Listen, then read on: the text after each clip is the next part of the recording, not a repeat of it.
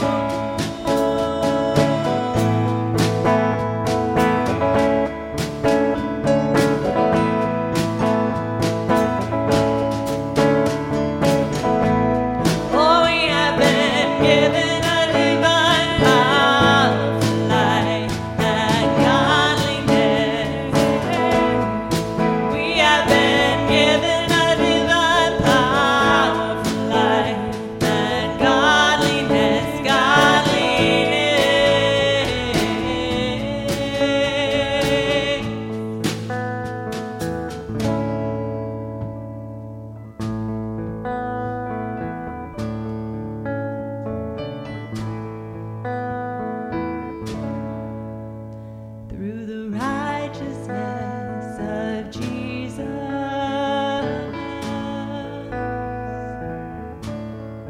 We have been given a faith that is precious